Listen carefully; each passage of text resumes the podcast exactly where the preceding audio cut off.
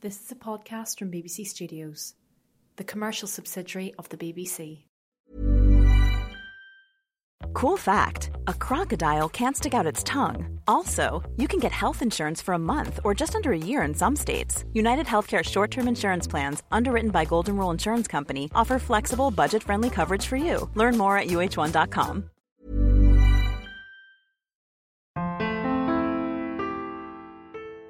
Hello, and welcome to the BBC Studios Talent Works podcast with me, Brona Monaghan. And me, Helen O'Donnell. This is an interview series with some of the most exciting and interesting and fascinating digital talent in the industry. Thank you so much for listening, and please don't forget to subscribe. We are ecstatic to have Jamie Morton with us today. Jamie has been building his incredible CV, producing some of Britain's most popular TV formats, including four seasons of The Apprentice and two seasons of The X Factor. We also love the fact that Jamie's been part of the digital revolution, working on projects such as the International Emmy Award winning series Battlefront 2 and YouTube's first ever live streamed entertainment series. But what I'm sure most people will recognise Jamie as is one third of the podcast industry's most groundbreaking formats, My Dad Wrote a Porno, alongside broadcaster Alice Levine and BAFTA nominated producer and writer James Cooper. 130 million downloads, a best selling book, a HBO commission, a sellout live tour, including one at the Royal Albert Hall, talks of a movie. Jamie, after listening to all of that, I am going to be very disappointing to you all. No! That sounds more impressive than me. No, we're just really interested to hear about your journey as a creative. Can you Mm. tell us a bit more about that when Yeah, you first realised you were Absolutely. Um, well, I went to university. Uh, I went to the University of Leeds to study cinema, actually, which is a real degree. Don't roll your eyes. Um, it was very, very studies. theory based. Uh, yeah, um, but I didn't do much of my degree at all. I immediately went into the student TV station, LSTV, where I met James and Alice and loads of other people who've gone on to do incredible things. Our our kind of group of um, alumni is quite impressive. Like um, one of us, Lucy, she directs the end of the effing world. Um, Oh, show. One of our friends, Rob, he produced Paddington Two. Wow. Um, yeah, like everyone's done really, really well out out of our little group, which is really, nice to kind of grow up together and be like, oh, you're doing that, and we're doing this. Um, and that was kind of the reason that I went into TV, really, because of the LSTV thing. I I was never really into TV um, before, and having made it every single week um, with my mates, I thought, well, if I'm doing it for free, Might as well get paid for it. I might as well get paid for it. Um, and what was great was because there was obviously people above me and years above me. Uh, when they all went and got jobs in London, they all got us jobs when we graduated. So it was, it was kind of a really good little kind of. We used to call ourselves the Leeds Mafia because everyone seemed like there was a, there was a period of like three or four years that everyone in TV seemed to have been to Leeds, um, and that's kind of how I started. And and I kind of immediately started in the digital space. Uh, my first job was uh, sending Bebo messages into space. Uh, if you remember Bebo, Bebo, absolutely. yeah, that was a very very um, short-lived social network, but uh, it was it was actually quite groundbreaking. And they did a lot of original content and a lot of video stuff before kind of any of the other platforms were. Um, So, Jamie, how Yeah. did you know? How did you even know before that that you were creative? Do you know what I think mean in terms of? I think you just know. I was, I, yeah, I, I, I mean, I have a very creative family, um, and my parents have been really good at. Well, obviously, my dad is Yeah. mental, but before he started his creative journey in life, uh, my mum and dad were very supportive of my kind of creative um, passions, and they've never really ever been the sort of parents that would be like, um, "You need to have a backup plan, or you need to do something." Like they've always been really kind of worryingly chill about it. They're like, "Well, yeah, you clearly are that sort of person, and you're not an idiot, so I'm sure you'll find a way to make it work for yourself." So. Um, yeah, ever since I was I was little, they were they really kind of nurtured that that that side of me, which I think is actually quite lucky. I don't think a lot of parents are that kind of open to that as a as a potential career Yeah. trajectory. And when it comes to sort of the success of a of a TV show, how much Hmm. do you feel is it um it comes down to the creative, or how much do you feel comes down to the marketing of a show? Because obviously you can be the most creative person in the world, but if you can't market Yeah, the product, Well, I mean, the interesting thing about that is that the kind of the bigger a show gets, the less creative it becomes because it becomes a kind of machine. So something like the X Factor, for example, which is a great show, um, and and does what it does really really well. But it is kind of like a factory show. Um, I'm sure at the beginning, I didn't work at it in the in the in the early days. Obviously, I'm not that old, but uh, I'm sure it was very creative at, at the start when they were kind of finding what they wanted to do and how they wanted to kind of um, make it. But as it goes on, it kind of becomes this um, this show that kind of produces itself in a way. And and I think once you can build an audience and people want to keep coming back, you can kind of, if you choose to, hmm. rest on that quite quite well. I mean, I think marketing is kind of depressingly everything, unless you. I mean, I was going to say unless you're someone that that brings an audience, but that in itself is marketing. So I think to to try and get something away completely originally is really difficult without a kind of real marketing push. And I don't think people are really that up for experimenting with new ideas, particularly, you know, commissioners and things like everything it feels like these days has to be based on something, has to have an IP already attached to it, which just feels a little bit um, depressing. Yeah, I think um, it's especially working in a traditional media space. I think I totally agree with you. It's very much it has to be something meets something. Yes. So oh, it, it's it's Top Gear meets the Kardashians. Like it, it can't be like an which would be I great. really want to see that. but it, it, you're right. It always has to reference something that's been before. And I get that because you know you're you're looking at, at huge budgets. Everyone's budgets are being you know um, squeezed at the minute, and commissioners and broadcasters really need to be able to, as much as you ever can in a creative space, say this is going to fly, this is going to be a hit. But I think that's what's so exciting about new media is that you can actually do stuff on your own. Mm-hmm. But then there's the other side of that, which because you can, I feel like broadcasters and commissioners are like, well, you have to. We aren't going to fund you unless you can first of all mm. produce a series of a podcast or you know a YouTube web series or something. So I think as much as it's great that we can all go out and do our own thing now, I think it's also meant that commissioners are less likely to just take a punt on something completely fresh. Uh, they kind of want you to to kind of trial it first and shoulder all of the risk. You know, spend all, all of your money to make something, and then if they like it, then they'll just grab it. Yeah. And I feel like that was something that um, with porno became quite interesting um, when we got successful. So tell us about My Dad Wrote a Porno. So at the beginning, how did you feel that podcasting was the medium that you were going to go through? Yeah, um, it was a very conscious choice actually. Um, like Serial had just happened, Right. Um, so Serial season one that obviously kind of reinvigorated the whole podcast space. Really, I mean that was the most important show for the medium, and that just happened. And my dad had written these books, which I should say are the worst books ever written. Um, and I apologise to the world for having to listen to them. Uh, and uh, and we wanted to do something with it, and we thought, well, we couldn't do, we couldn't film it because porn. Um, and we knew immediately that there was no point in going to any kind of a traditional, yeah, the gatekeepers, as it were. And did you know that? Because you Yeah. you're in a lucky position that you almost understand what gatekeep. You know, you were already in Mm. Yeah. the industry, weren't you? Yeah, yeah, So you had that even know being in the industry, knowing oh, there's no point. Yeah, you know, I mean, yeah, there were just so many things about it that were that I mean that just shouldn't have made sense. I mean, the show shouldn't be popular, really. When you think about what it actually is, you know, it's three people discussing really bad erotica. That's that's that's pretty niche. Yeah. Um, so we knew that, yeah, a broadcaster would never kind of bite that. Um, but we thought, you know, podcasting, there's that element of A cult following. a cult following, but also no one knows what you're listening to. So that people could kind of secretly listen to this kind of smutty stuff on the tube, and no one would know. A bit like how um, Kindle kind of started with Fifty Shades of Grey. A Yeah. similar thing. Pornography is really pushing the media forward, guys. Um, I think that it was that kind of thing of you could be in this dirty little book club that no one knew you were a member of. Uh, that was kind of appealing, and and the fact that we could just do it do it ourselves. That was the really um, kind of exciting thing about it because we've made it the three of us from the beginning. We still do, um, and I don't think there's many other mediums that you could do that. And so, what was the trajectory of listenership on the show? Did it did it all come down to the Frodo tweet? I really think it did. I think Elijah was tweeting about it because that was like episode three, maybe. Yes. It was really early. Like he's on his his content. He's he is great. Um, that really kind of just changed. Yeah, and I think changed perception. Of, I think we because it's got quite a noisy title. People were interested to click on it.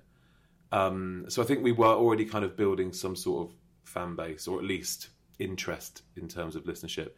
Um, but yeah, I think him endorsing it, if you like, publicly saying this is really good, you should listen to it, I think was a real yeah game changer for the show. Even though it was episode three, so it wasn't like we yeah. had to wait you know a season to do it. But um, but what what's been interesting about the show is that it, it kind of has been steadily rising from the start. It's been it's been quite interesting. It's, I mean, it's great for my dad as well because he was a builder, so knows no, knows nothing about the media industry, and he thinks that everything's like this. he, he just thinks that oh, everything's going to be this big of a hit, and you know everyone will love it. I'm like. I'm like, Dad, you have no idea how many things I've worked on that just haven't worked, or you know, I couldn't get you know commissioned or whatever. So um, we've we've been very lucky with this one. So how do you? So you edit the episodes as well. yes. So how do you find that from a creative perspective? So you're both the talent and the editor, and you have to edit your friends. How do you find that? I wish I could edit my friends in real life. uh, it would be great. no, um, that's my favourite part of the whole process. I mean, talent is such a hideous word, isn't it? And I- Oh, take it. Come on. well, I don't know. I feel like you know, Alice is a broadcaster, so she is talent. James actually started his career being a TV presenter as well, so they both had a bit of experience in in fronting a thing. I've always been kind of on the production side, so I've never been the person to be in anything, and I found that really difficult to begin with. Um, and I still do a little bit because it just isn't really. You, I think you're either built that way or you're not, and I'm not really. Um, even though I'm, I really enjoy doing our show, but for me, the the most exciting bit is getting it in the edit where I can just really kind of tear it apart and. I am a complete perfectionist in that, and, and I think people don't maybe realize how produced the show is, because obviously we want it to feel like a, just a gem, like a Free flowing. yeah, exactly like a fr- yeah a free flowing conversation exactly um and it and, and it is that but it's very very tightly cut and you know i cut a lot out of the show and i think it's really important to to kind of kill your darlings in that way And have you ever experimented with the format of the show? Because obviously the traditional format is that you're reading Hmm. and Alice and James react. Have you ever changed that format?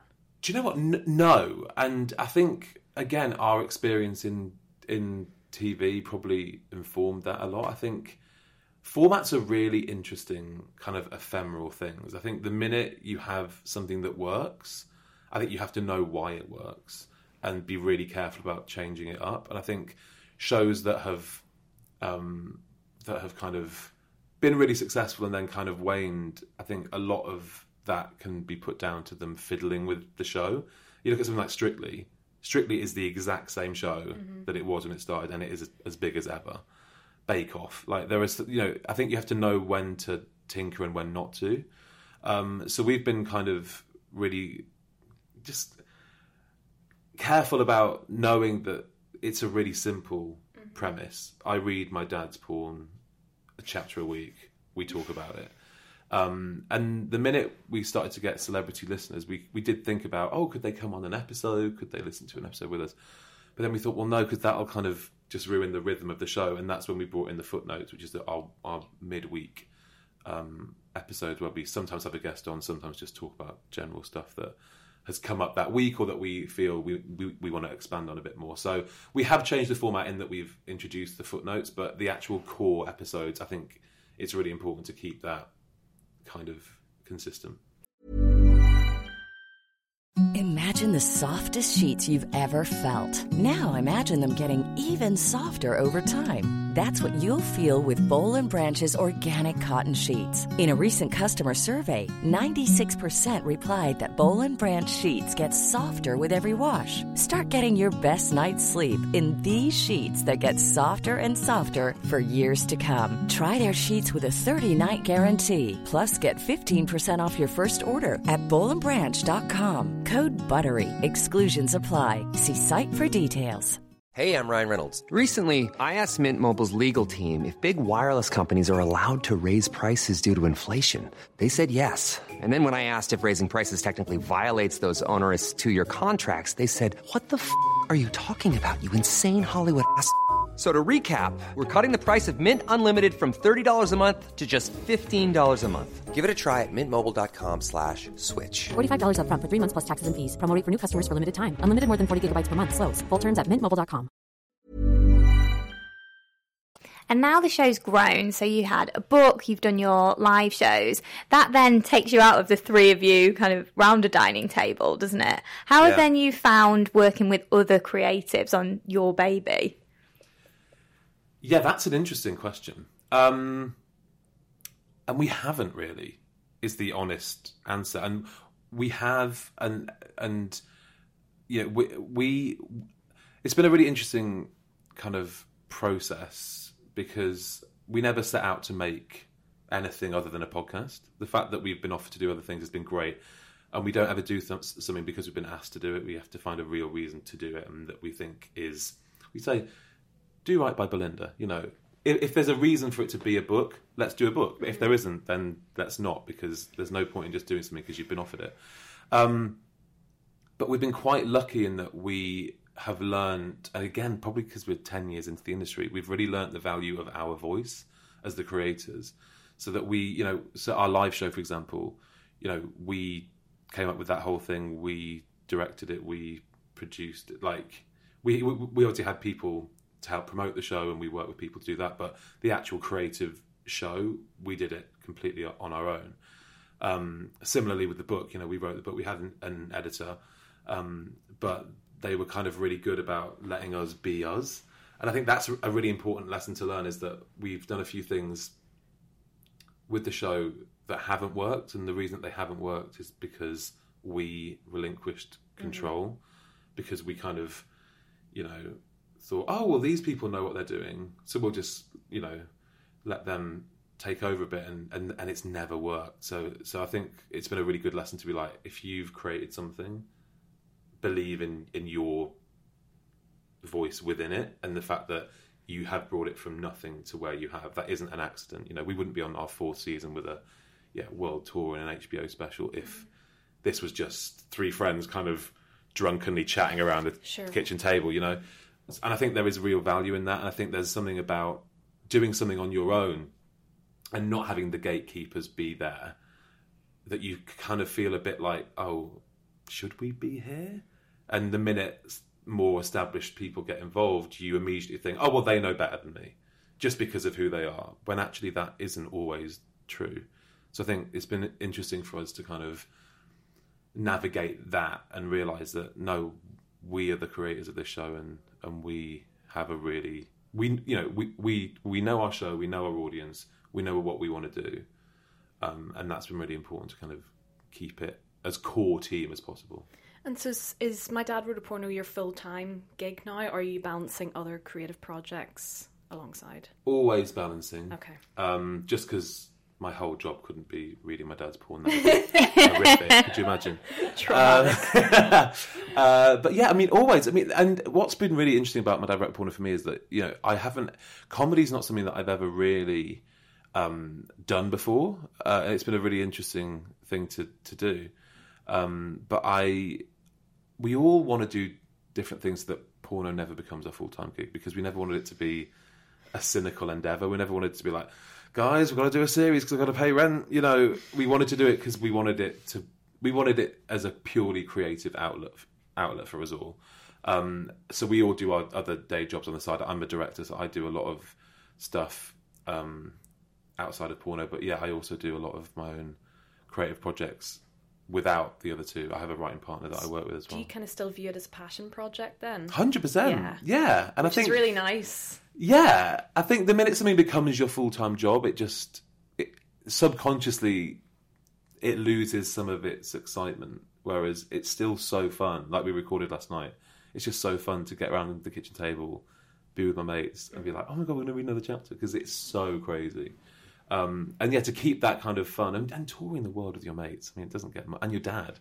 Like my parents came to a bit of our Scandinavian leg of our tour, um, which was just so fun, just being on the road with my parents and my two best friends. I mean, you don't want that to become work. You want to retain that to feel special and a bit like we made it, guys. You know, we literally took something from my dad's garden shed to HBO. I mean, it's pretty cool. It's very impressive. So did you, when you said that you weren't a perf- you know you're you're not a performer, you weren't mm. traditionally a comedian. How did you then find doing the live show? Was that a did that because a book I can I can see you know you can still write around your kitchen table, whereas a mm. live show is quite a move forward, isn't it? Absolutely, that was Especially the Royal Albert Hall. Blimey, Yeah. like it's not Yeah, the you know Albert a Hall room above a pub. no, yeah.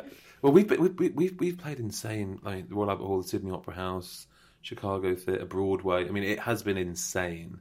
The places that we've taken the show. I mean, we've probably closed all of those venues down. Um, pornography is not welcome.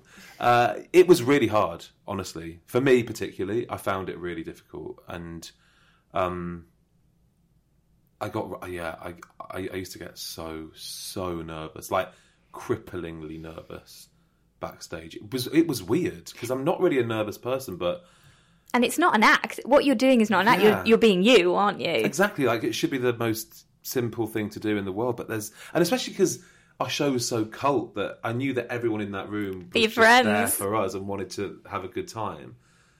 But I don't know. There was just something about it that just yeah, I found it really really difficult. But over time, you kind of learn to to kind of get used to it. And actually, bizarrely, the Royal Albert Hall show was that's that's been my favourite show we've ever done, and I was so relaxed. How come? I don't know. I think. Do you know what it actually probably was? Because it was such a it was such a, a huge show for us. Not just because you know five and a half thousand people, but everyone I knew was there. All my friends, my family, everyone. It was. It felt a really kind of a real coming home show, you know, because it was the end of our world tour, and it was like, we've, you know, we're, we're doing this, and it was so overwhelming that it, it kind of made me forget that we were doing the show. And actually, this is embarrassing, but forgive me. Just before we went on stage, Emma Thompson popped backstage because she was at the show, and we had some champagne with her, and she was just so amazing. She's so lovely and so supportive, and just she's so great with young creatives. She's a mm. real kind of champion of of young talent and new talent and she was just so brilliant and and I was just like I can't believe that we've met Emma Thompson so going on stage was kind of like I don't care anymore Like, I've peaked for this evening. uh, so it was a good distraction thing so you know when we tour again I'll just bring Emma with me Yeah. and be like just let's have a drink before each each show distract me And the show, the show has gone from a podcast to where it is now. Hmm. I mean, you, you mentioned that Serial was was a game changer. Porno is absolutely within that category. What do you feel the future of podcasting is? Where can it go? I I love podcasting. I'm I'm so excited about where it's going to go. I just I recently um, helped judge a competition to find new um, voices within podcasting called LaunchPod, um, run by Acast and Wise Buddha, which was an amazing thing just to hear all of these amazing stories from from British voices, which I think is also really important because podcasting is so still so over overly American in terms of its output. Most of the big shows are American, and luckily we're kind of there flying the flag for Britain. But I want to see loads more British shows. I, I really am excited to see the next No Such Thing as a Fish, the next hmm. My Dad Wrote a Porno, really break through and and and find an audience because it's such a great medium and I want to see more yeah drama I want to see more narrative comedy things that are different because you can tell so many different stories within a really intimate medium that people are obviously into which is Wi- exciting. Within those submissions, what was the standout category? Is is it very much there's a lot of comedy out there, or Um, do you know, um, they, they did a really good job of, by the time it got to us as the judges, for kind of giving us a real broad range of stuff. But there was some really, there was a really great history one. Um, there was a there- some comedy ones, an amazing one about um, a refugee. It- there was some really, really brilliant ideas, and it just made me realise there's just so much out there. And it comes back to your point about marketing. Like, mm-hmm. what's really annoying and frustrating is that do you need a noisy title like My Dad Wrote a Porno that's going to generate press interest and kind of build your profile enough to get listeners in? It's not just enough to have a great, great show, which is why, you know, I really try and champion new shows as much as I can and come on loads of podcasts 'cause I think it's really important to to kind of lend your voice to other shows that are starting out and, and just need that bit of a push to kind of be seen and heard for the first time. But I'm I'm I'm I'm really excited about where podcasting can go. You know, because people like Helen Zaltzman have been so brilliant, and she's she's just I love her. I think she's in, in- incredible, and she's been at the forefront of British podcasting from the very beginning. You know, years and years and years ago. Um, and she's also really invested in kind of finding new voices and, and really building a podcast community that supports each other, which I think is is really exciting. And I think there's a lot of potential still in in podcasting. Well, it's it's like a shop with no definitive shelf space, isn't it? There's just like loads that you could do. And going back to, you know, it's not like, oh, well, there's only three slots available. Well, we've got our comedy Mm. Right, filled, so you Yeah, can't. yeah. You know, if you if you have got a bedroom in Sheffield and a mic, you can do it. Yeah, which is amazing, but it's a blessing and a curse because because whenever some everybody can do something, it's so overly subscribed as an industry. Like there's so many. It feels like everyone's got a podcast. And, you know, about a few years ago, everyone had a blog. Yeah. remember? Like, and or everyone was a vlogger for a while. Like everyone's a podcaster now, which is great. Um, but how how do you cut through the noise of that medium? I think it is challenging, but I also do think that good stuff does rise to the top. I do I do believe that. I think if you really are careful about it and and are disciplined, like that's one thing that we learned with pod, with with porno as well is that if you're asking a stranger to listen to your show you know, for 40 minutes out of their day, you really owe them the best 40 minutes that you can produce. Like you really need to cut it. You really need to make sure that it is accessible to a listener that isn't your best mate. Mm-hmm. Because so, a lot of podcasts are a bit like that, you know, that kind of rambling chats about things that I don't have an access point to. You know, we've all with our show we've been really careful that no, we don't talk about anything outside of the podcast unless a listener has an into it. You know, we, we don't talk about our mates that no one knows because that's so alienating. It's suddenly you feel you don't feel like you're sat around the table with us. You feel like you're kind of outside looking through a window at us, which we never wanted to feel like. So if we if we reference a joke, it's always a joke that's been born out of the podcast that we know that they will have been in on the joke with us. Um, so I think that's that that's that's that's really important. And so I guess you're already giving it, but what would be the advice you'd give a sort of a future creative? just do it. Like, uh, uh, yeah, that's that's the biggest thing. I think if you are a creative and you're creatively minded, you are already that way inclined and you're doing it. But I think it's one thing to say, "Oh, I'm gonna, you know, write this script or I'm gonna do a podcast." Like, you actually have to physically do it. You know, I I could have been talking about, "Oh, my dad's written this book," and yeah, it would make a really good podcast, and like that could be great down the pub. You know, for a year, I could be talking about it, but you actually have to then make it and then when you make it, you know, my whole life has changed really. Um, so I think it is really that simple because I think people who are creative, you you will always be creative. That's not the problem. The problem I think is discipline with anybody who wants to actually turn their their passion into a profession. Brilliant. Thanks so much, Jamie, for oh chatting my god, to us. pleasure! Chat for ages. Thank you. Thanks for listening. If you want to find out more about us, we're on Instagram at BBC Studios Talentworks. This podcast is produced by Shola Alege for BBC Studios.